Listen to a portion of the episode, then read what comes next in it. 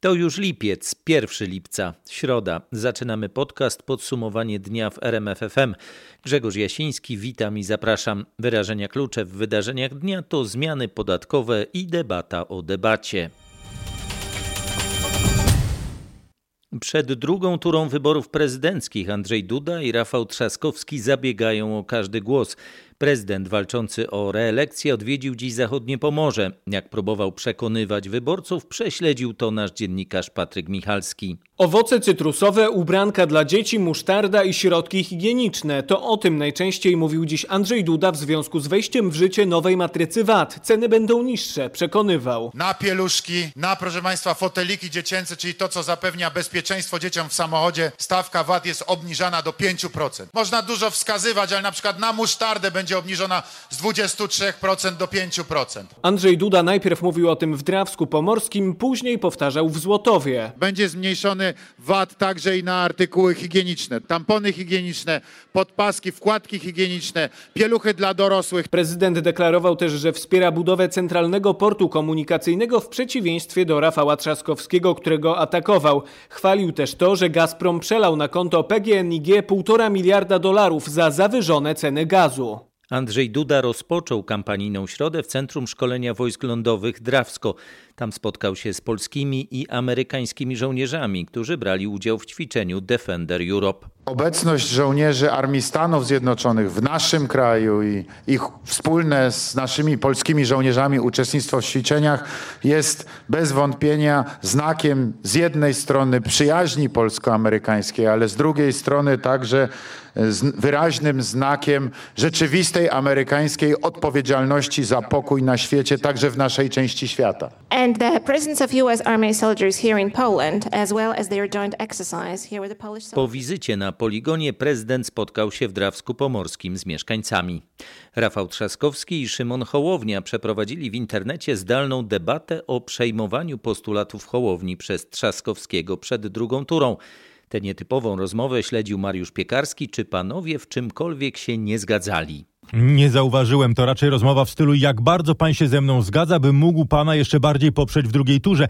Nie ma żadnych wielkich różnic. Szymon Hołownia zadaje pytanie, czy popiera pan mój postulat, a Rafał Trzaskowski odpowiada tak, dodając do tego o, to bardzo łatwe, bo przecież także to i mój postulat. Tak było przy postulacie wetowania ustaw uderzających w praworządność, ustaw, które oddalają Polskę od neutralności klimatycznej, czy ustaw ograniczających samorządy. Było jedno jedyne pytanie, na które Rafał Trzaskowski nie złożył ostatecznej wprost deklaracji, czy cztery kluczowe stanowiska w kancelarii prezydenta obsadzi ludźmi spoza polityki. Zapewniam, otwieramy drzwi para pałacu na oścież i przewietrzymy go. Wie pan, e, w, przyjemnie się tego słucha, nie mogę, e, nie mogę zaprzeczyć, e, natomiast wiem, że słowa mają swoją wartość i okres przydatności do spożycia. Ale i tu obaj panowie się zgodzili i taka to miła dla obu stron rozmowa, miła i pożyteczna, bo obaj korzystają. Trzaskowski zyskuje w oczach wyborców Hołowni, którzy są dla niego niezbędni w drugiej turze, a Hołownia staje się dzięki temu doceniony i wyrasta na ważną figurę na scenie politycznej, która ma wpływ na drugą turę. Warszawa, Mariusz Piekarski. Sam Rafał Trzaskowski w Szczecinku po raz kolejny wzywał prezydenta do debaty, ale nie w telewizji publicznej. Drodzy Państwo, znaczy dosyć ustawek. No, możecie pytać mnie jeszcze pięć razy o to, czy e, TVP zorganizuje kolejną debatę. Pan prezydent Andrzej Duda był już na dwóch debatach TVP. I co, ma przyjść na trzecią ustawkę, na trzecią debatę TVP, gdzie będzie znał wszystkie pytania? Kampania trwa, na razie skupiona wokół debaty o debacie. Te wybory to był plebiscyt w sprawie tego, czy Andrzej Duda ma zostać w Pałacu Prezydenckim. Tak podsumowywał niedzielne głosowanie poseł lewicy Maciej Gdula. Na pytanie Roberta Mazurka dotyczące słabego wyniku Roberta Biedronia i dobrego wyniku Krzysztofa Bosaka odpowiadał. Wynik Bosaka jest e, zaskoczeniem e, i się nie, nie, wpisuje się w ten mechanizm. Natomiast. Czyli nie ma mechanizmu, tylko po prostu my, my lewica, zrobiliśmy coś, popełniliśmy błąd. Rządzi prawica e, i wyborcy Konfederacji nie czują się zagrożeni tym, że, że zostaną odsunięci, że prawica zniknie z pałacu. A Duda pewnie wygra. I dlatego mogli sobie pozwolić na komfort głosowania na Krzysztofa tak pan Bosaka. Uważa. Robert Mazurek i Maciej Gdula. Posłuchajcie całej rozmowy na rmf24.pl. Jak zachęcić wyborców, by 12 lipca powtórnie poszli do urn, choć ich kandydat nie przeszedł do drugiej tury? Posłuchajcie argumentów Łukasza Krasonia, doradca Szymona Hołowni do spraw osób niepełnosprawnych, tak mówił w popołudniowej rozmowie w RMFFM. Przez całe życie jakby narzekamy na to, że ktoś inny za nas decyduje. Jeżeli jest dzień, w którym my możemy decydować w pełni, nawet jeśli nam się wydaje, że jeden głos to jest mało, to wybory, czyli w tym przypadku 12 lipca, to jest ten dzień. I bez względu na to, kto ma jakie wartości i doświadczenia, powinien pójść zagłosować w zgodzie z, ze sobą i jakikolwiek nie odda głos, niech da z siebie wszystko, nawet jeśli nam się wydaje, że to jest bardzo mało. To w ogólnym rozrachunku to jest bardzo dużo dla nas.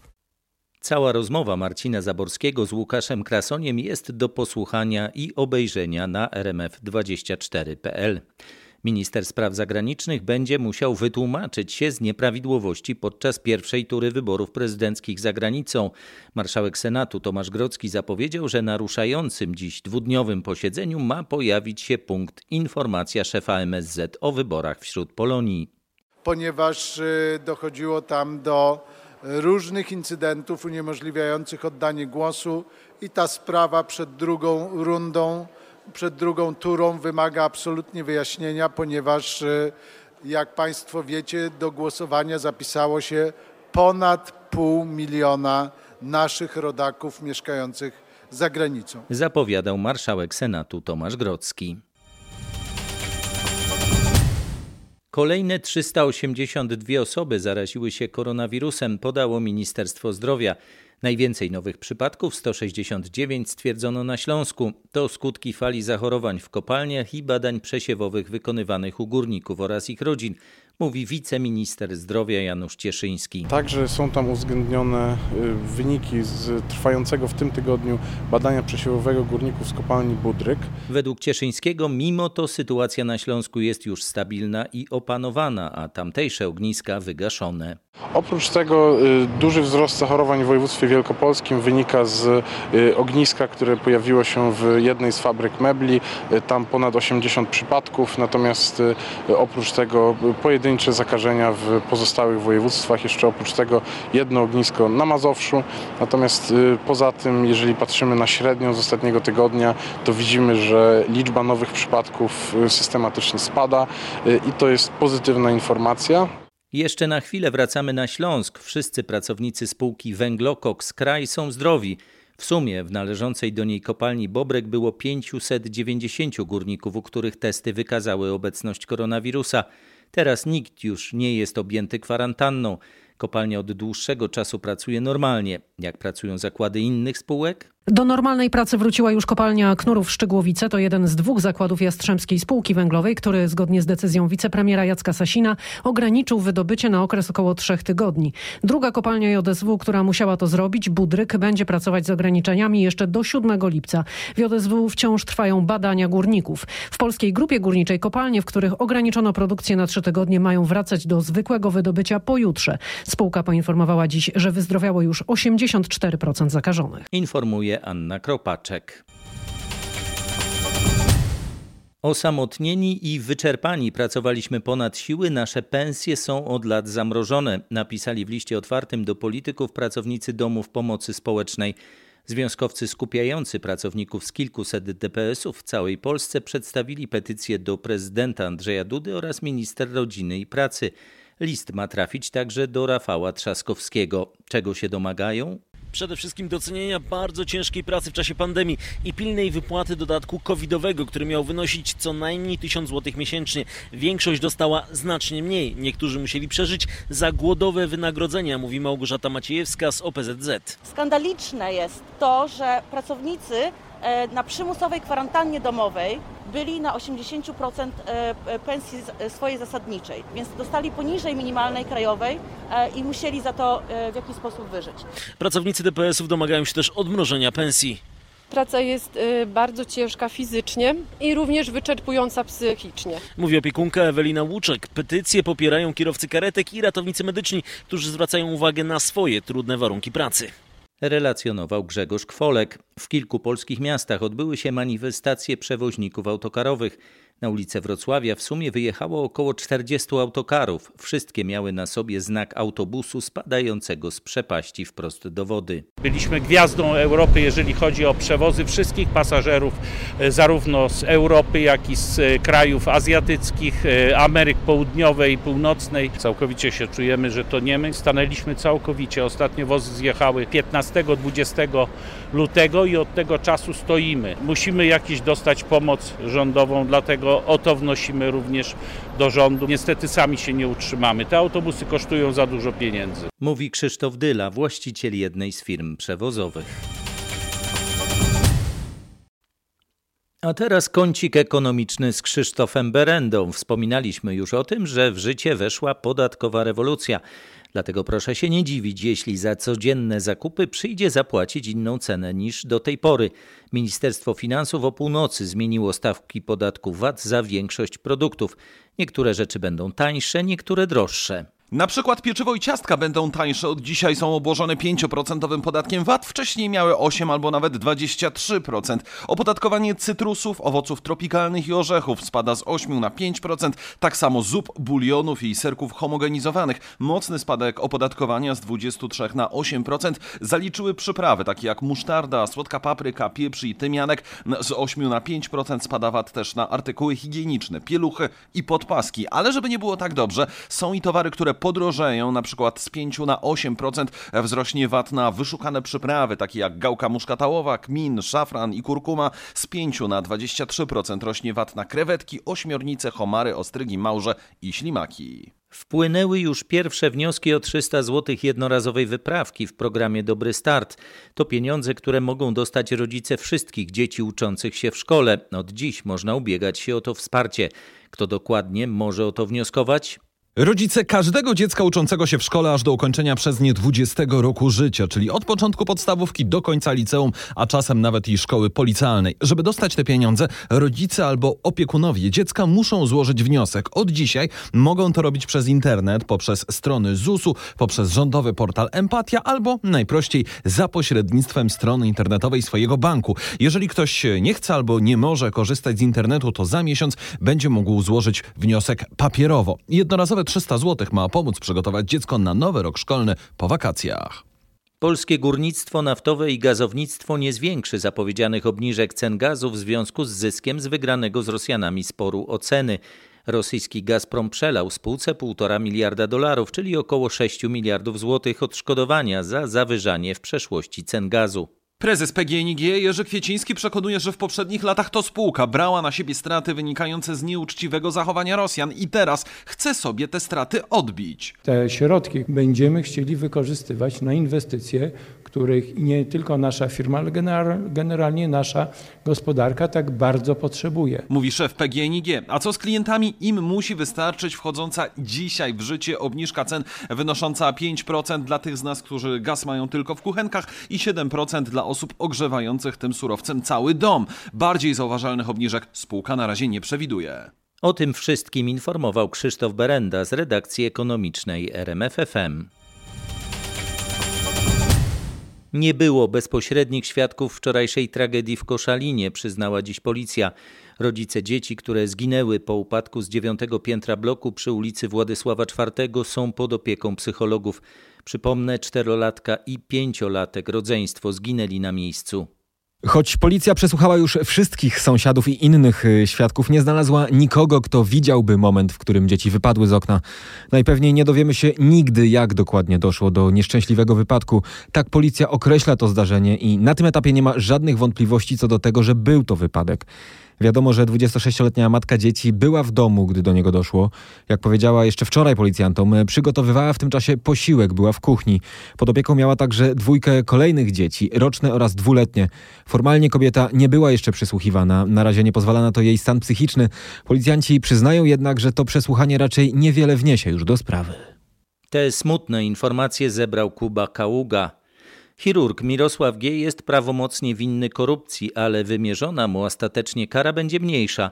Warszawski Sąd Okręgowy rozpatrzył dziś apelację w głośnej sprawie przyjmowania łapówek od pacjentów w latach 2005-2006, co zdecydowało o złagodzeniu kary Sąd uznał, że Mirosława G. należy uniewinnić od części zarzutów, dlatego że dowodzące ich zeznania świadków były niespójne, a niektórzy z tych świadków wyraźnie negatywnie nastawieni do oskarżonego.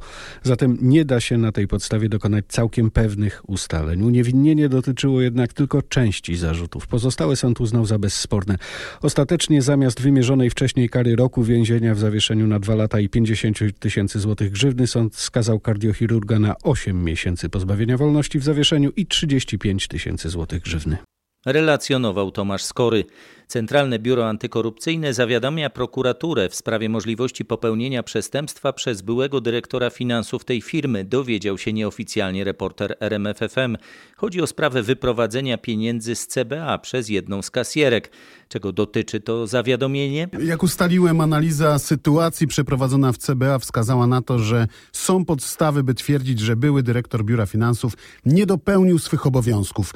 Zarzut, za jaki powinien odpowiedzieć, to jak wynika z zawiadomienia, przestępstwo urzędnicze, ale kwalifikowane. Chodzi o konstrukcję niedopełnienia obowiązków w celu osiągnięcia korzyści majątkowej.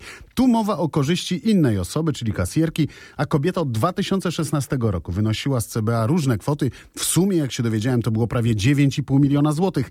Tymi pieniędzmi miała grać w zakładach bukmacherskich. Na razie nie wiadomo, która prokuratura zajmie się zawiadomieniem w sprawie jednego z najbliższych współpracowników Mariusza Kamińskiego, jeszcze z czasów, gdy tworzył CBA. Informuje Krzysztof Zasada. Senat dopiero jutro będzie głosował nad ustawą o polskim bonie turystycznym. Chodzi o jednorazowe świadczenie 500 zł na każde dziecko do wykorzystania na opłacenie wakacji w kraju. To oznacza, że wprowadzenie tego bonu jeszcze bardziej się opóźni. Senat nie uchwalił tego dzisiaj, dlatego że senatorowie Platformy złożyli poprawki. Chcą na przykład rozszerzyć krąg osób uprawnionych do skorzystania z tego bonu. Uznaliśmy, że oprócz rodzin posiadających dzieci powinny w tym katalogu znaleźć się także seniorzy, zwłaszcza renciści, emeryci. Jak wiemy, większość z tych osób niestety nie jest zamożnych. Mówi senator Platformy Adam Scheinfeld. Gdy jutro Senat przyjmie ustawę i przekaże do Sejmu, ten zbierze się na przyspieszonym posiedzeniu, prawdopodobnie w piątek lub co bardziej realne w poniedziałek. Dzięki temu prezydent będzie mógł podpisać ustawę o bonie przed drugą turą wyborów. We Włoszech dzięki bonom hotele ratują się przed upadkiem. Inaczej nie byłoby turystów, mówi nam Małgorzata Banach, menadżerka górskiego hotelu w rejonie Trydentu. To, co obserwujemy tutaj we Włoszech, to widzę, że są bardzo apetyczne te bonusy turystyczne. Dużo osób właśnie pyta się o te zniżki, jak czy one będą respektowane przez nasz hotel. Jak najbardziej tak. Rezerwacje macie tylko do końca wakacji, czy również na jesień i zimę, która jest dla Was najważniejsza? Bliżej września zaczynają się, że tak powiem, rezerwacje biur, podróży czy agencji turystycznych. Turyści z zagranicy chociaż pytają? Na chwilę obecną nie mamy y, nawet zapytań gości z zagranicy. Z Małgorzatą Banach rozmawiał nasz reporter Krzysztof Kot. Zakaz lotów z Polski do kolejnych krajów zniesiony. Od dziś można już latać do Wielkiej Brytanii, Kanady, Japonii, Korei Południowej czy na Ukrainę.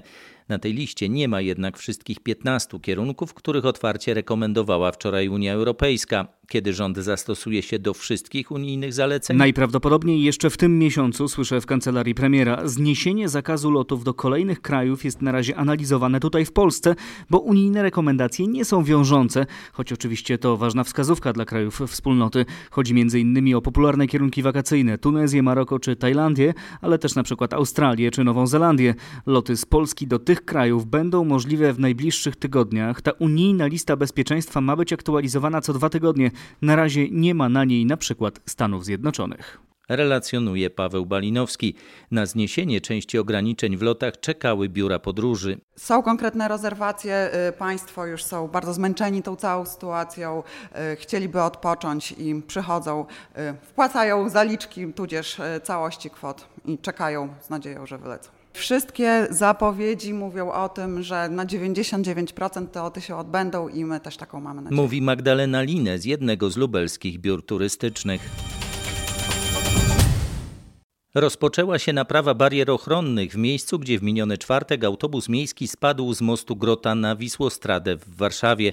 Zginęła wtedy jedna osoba, ponad 20 zostało rannych. Od prawie tygodnia trasa S8 w tym miejscu zwężona jest do jednego pasa.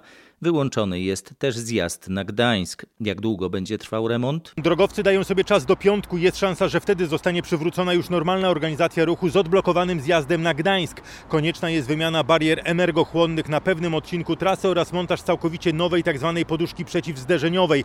Drogowcy odpowiadając na sugestie, by zastosować inne rozwiązania, użyć choćby cięższych barier i poduszek, które zatrzymałyby autobus, mówią, że zdecydowana większość ruchu na nitce lokalnej trasy S8 to samochody osobowe, a uderzenie osobówki w cięższe bariery byłoby po prostu zabójcze dla kierowców i pasażerów. Generalna Dyrekcja Dróg Krajowych i Autostrad chce zamontowania na moście Grota, ale także części trasy toruńskiej systemu odcinkowego pomiaru prędkości.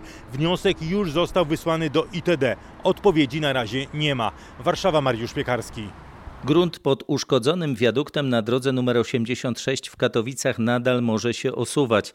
Niewykluczone, że samochodowy ruch w tym miejscu zostanie przywrócony najwcześniej jesienią. Konstrukcja wiaduktu została podmyta kilka dni temu po ulewnych deszczach. Drogę zamknięto, a kierowcy utknęli w korkach. Co dalej? Najpierw trzeba rozebrać uszkodzony wiadukt i tu, jak usłyszałem w Urzędzie Miasta, prowadzone będą negocjacje, aby firma, która się tym zajmuje, przyspieszyła pracę. Jednocześnie także w przyspieszonym tempie trzeba dokończyć budowaną już część nowego wiaduktu. Wszystko po to, aby ruch na tej trasie mógł być skierowany właśnie w ten rejon. Ma to potrwać do trzech miesięcy. To miejsce, gdzie natężenie ruchu w Katowicach jest ogromne. Średnio na dobę przejeżdżało tam do tej pory ponad 50 tysięcy samochodów informuje Marcin Buczek. W Krakowie powstanie nowa linia tramwajowa na północy miasta. Wydano już wszystkie niezbędne zezwolenia. Budowa pięciokilometrowej linii zacznie się za dwa tygodnie, zapowiada Łukasz Szewczyk, dyrektor Zarządu Inwestycji Miejskich. W dniu dzisiejszym przekazaliśmy plac budowy. Kolejny etap to będą pewnie ograniczenia, w, jeżeli chodzi o poruszanie się w rejonie ulicy Opolskiej, czyli na przecięciu linii tramwajowej z ulicą Opolską. Będzie to zawężenie o jeden pas, czyli tak naprawdę pozostaną dwa pasy e, umożliwiające ruch pojazdów. Torowisko mamy wydzielone, czyli tak naprawdę mamy nadzieję, że zapewni ono pełną niezawodność, no i dzięki temu też istotnie większą punktualność. Niezależnie uzależniamy się od e, tak naprawdę układu drogowego. Prace mają potrwać 2,5 roku. Nowa linia zdecydowanie ułatwi dojazd do centrum miasta dla mieszkańców nowych osiedli na północy Krakowa. Niemcy przywracają temat praworządności na agendę Unii Europejskiej. Przypomnijmy, Berlin od dzisiaj sprawuje półroczne przewodnictwo w unijnej wspólnocie. Z projektu programu posiedzeń Rady Unii, który zdobyła nasza dziennikarka, wynika, że kwestia praworządności będzie co miesiąc tematem każdego posiedzenia Rady Ministrów do spraw europejskich. Niemiecka prezydencja planuje już zaraz po wakacjach 22 września zająć się sytuacją w Polsce w ramach artykułu 7 Traktatu Unii Europejskiej. Następnie temat praworządności będzie wracać w październiku i w listopadzie w związku z raportem na temat praworządności w krajach Unii, który przygotuje Komisja Europejska. I w końcu 8 grudnia Niemcy planują wysłuchanie Polski. Będzie to czwarte wysłuchanie, które jest najsurowszą formą dialogu na temat praworządności. Trwa około trzech godzin i przedstawiciel Polski musi odpowiadać na kłopotliwe pytania unijnych ministrów. Niemiecka prezydencja popiera także propozycję komisji uzależnienia wypłat unijnych pieniędzy od przestrzegania zasad państwa prawa. Zapowiada Katarzyna Szymańska-Borginą. Amerykański wywiad wykrył transfery pieniędzy z kont rosyjskiego wywiadu wojskowego GRU dla talibów, pisze dziennik New York Times. Przelewy z kont rosyjskiego wywiadu były najprawdopodobniej częścią działań polegających na oferowaniu zapłaty bojownikom związanym z talibami za zabijanie amerykańskich żołnierzy, donosi dziś New York Times. E, wcześniej opierano się na informacjach pochodzących z przesłuchań afgańskich jeńców. Teraz wykryto transfery pieniędzy, co potwierdza pozyskane informacje. Przewodniczący Komisji Wywiadu Izby Reprezentantów oświadczył, że prezydent powinien rozważyć sankcje na Moskwę za finansowanie ataków na żołnierzy USA w Afganistanie. Z oceanu informował korespondent RMFFM Paweł Żuchowski. A jeśli już o Rosji mowa, to tam ostatni siódmy dzień głosowania nad ponad dwustoma poprawkami w Konstytucji. Większość z nich, jak twierdzi opozycja, to zasłona dymna. Najważniejsze dają Władimirowi Putinowi możliwość utrzymania prezydentury do 2036 roku, kiedy będzie miał 84 lata. Putin oczekuje masowego poparcia przez naród, dlatego w kraju krasnojarskim wśród głosujących losuje się samochody i mieszkania. A w rosyjskiej stolicy można wygrać kupony o równowartości około 50 euro. Na razie zagłosowało około 40% uprawnionych, a do głosowania wzywają nie tylko media, ale nawet sieci handlowe. Wprowadzone już de facto przez parlament zmiany gwarantują absolutną bezkarność prezydentowi. Niemożliwe jest sądzenie prezydenta za jakiekolwiek działania w czasie bycia głową państwa i zapewniają dożywotnie stanowisko senatora po zakończeniu prezydentury. O czym donosi prosto z Moskwy Przemysław Marzec. Coraz większy skandal we francuskiej policji. Wszczęto aż 19 postępowań karnych przeciwko członkom specjalnej brygady do walki z handlem narkotykami na imigranckich przedmieściach Paryża.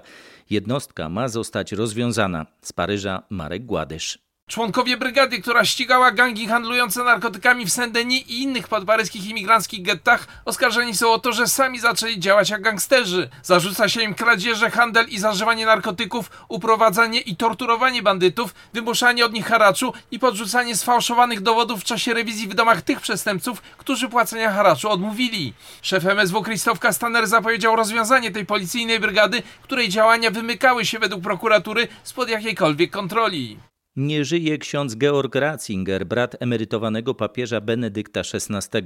Miał 96 lat, zmarł w Ratyzbonie. Emerytowany papież w połowie czerwca odwiedził brata.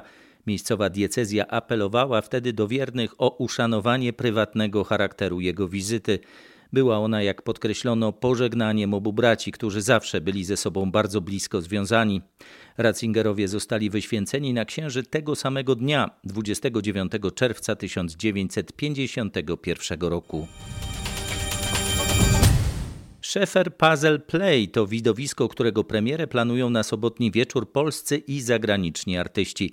To będzie koncert online inspirowany partyturami doskonałego kompozytora Bogusława Szefera.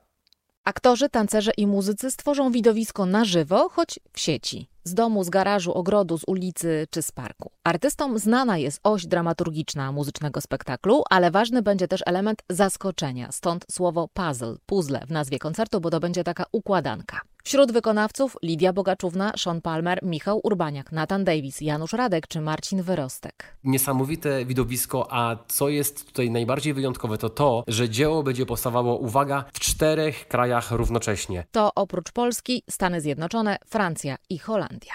Jak zapowiada Katarzyna Sobiechowska-Szuchta z redakcji kulturalnej RMFFM, koncert będzie dostępny za darmo. Znamy obsadę nowej musicalowej odsłony kultowej Pretty Woman. W Teatrze Muzycznym w Łodzi wybrano od twórców wszystkich ról, choć najwięcej emocji towarzyszyło tym najważniejszym Vivian i Edwardowi. Tą naszą dwójkę głównych bohaterów żeśmy tasowali w różnych konfiguracjach, dobierali. Trwało to cały dzień. Przez godzinę każdą dwójkę męczyłem. Robiliśmy sceny, szukaliśmy jakichś kolorów, ale przede wszystkim szukaliśmy tej chemii między e, bohaterami. No i będą to, proszę Państwa. Jako Vivian Ward wystąpią e, Malwina Kusior i Marta Wiejak. Wszyscy, którzy znają musical, wiedzą, że to są e, no, wspaniałe artystki musicalowe z ogromnym doświadczeniem, wielką klasą i ogromnym talentem. E, jako Edward Louis wystąpią Tomasz Bacajewski, Marcin Jajkiewicz i Rafał Szatan. Mówi Jakub Szydłowski, reżyser musicalu i dyrektor artystyczny Teatru Muzycznego w Łodzi. Ze względu na pandemię premierę Pretty Woman przeniesiono z września na marzec przyszłego roku. Niestety meteorolodzy znów ostrzegają nas przed burzami z gradem. Wieczorem i nocą zagrzmi w Wielkopolsce, na Dolnym Śląsku, Opolszczyźnie, a także w województwach lubuskim i kujawsko-pomorskim. Synoptycy przewidują, że burzowy będzie też czwartek. Przez całą Polskę będzie się przemieszczał front, który będzie przynosił burze. Opady będą do 40 mm i porywy wiatru do 90 km na godzinę. No i oczywiście grad. W piątek troszeczkę się już uspokoi. Te burze będą równie intensywne co ostatnio? Nie będą aż tak mocne, jednakże mogą powodować e, na niektórych terenach e, podtopienia i zalania, szczególnie te w czwartek. Prognozuje Grzegorz Walijewski, dyżurny synoptyk Instytutu Meteorologii i Gospodarki Wodnej. Rozmawiał z nim nasz reporter Michał Dobrołowicz. Weekend zapowiada się ciepło. Na zachodzie Polski termometry pokażą nawet 29 stopni Celsjusza. Na wschodzie i południu znów możliwe będą burze. Na tym kończymy dzisiejszy podcast Podsumowanie dnia w RMFFM. Na kolejny zapraszam już jutro. Grzegorz Jasiński, dziękuję. Dobrej nocy.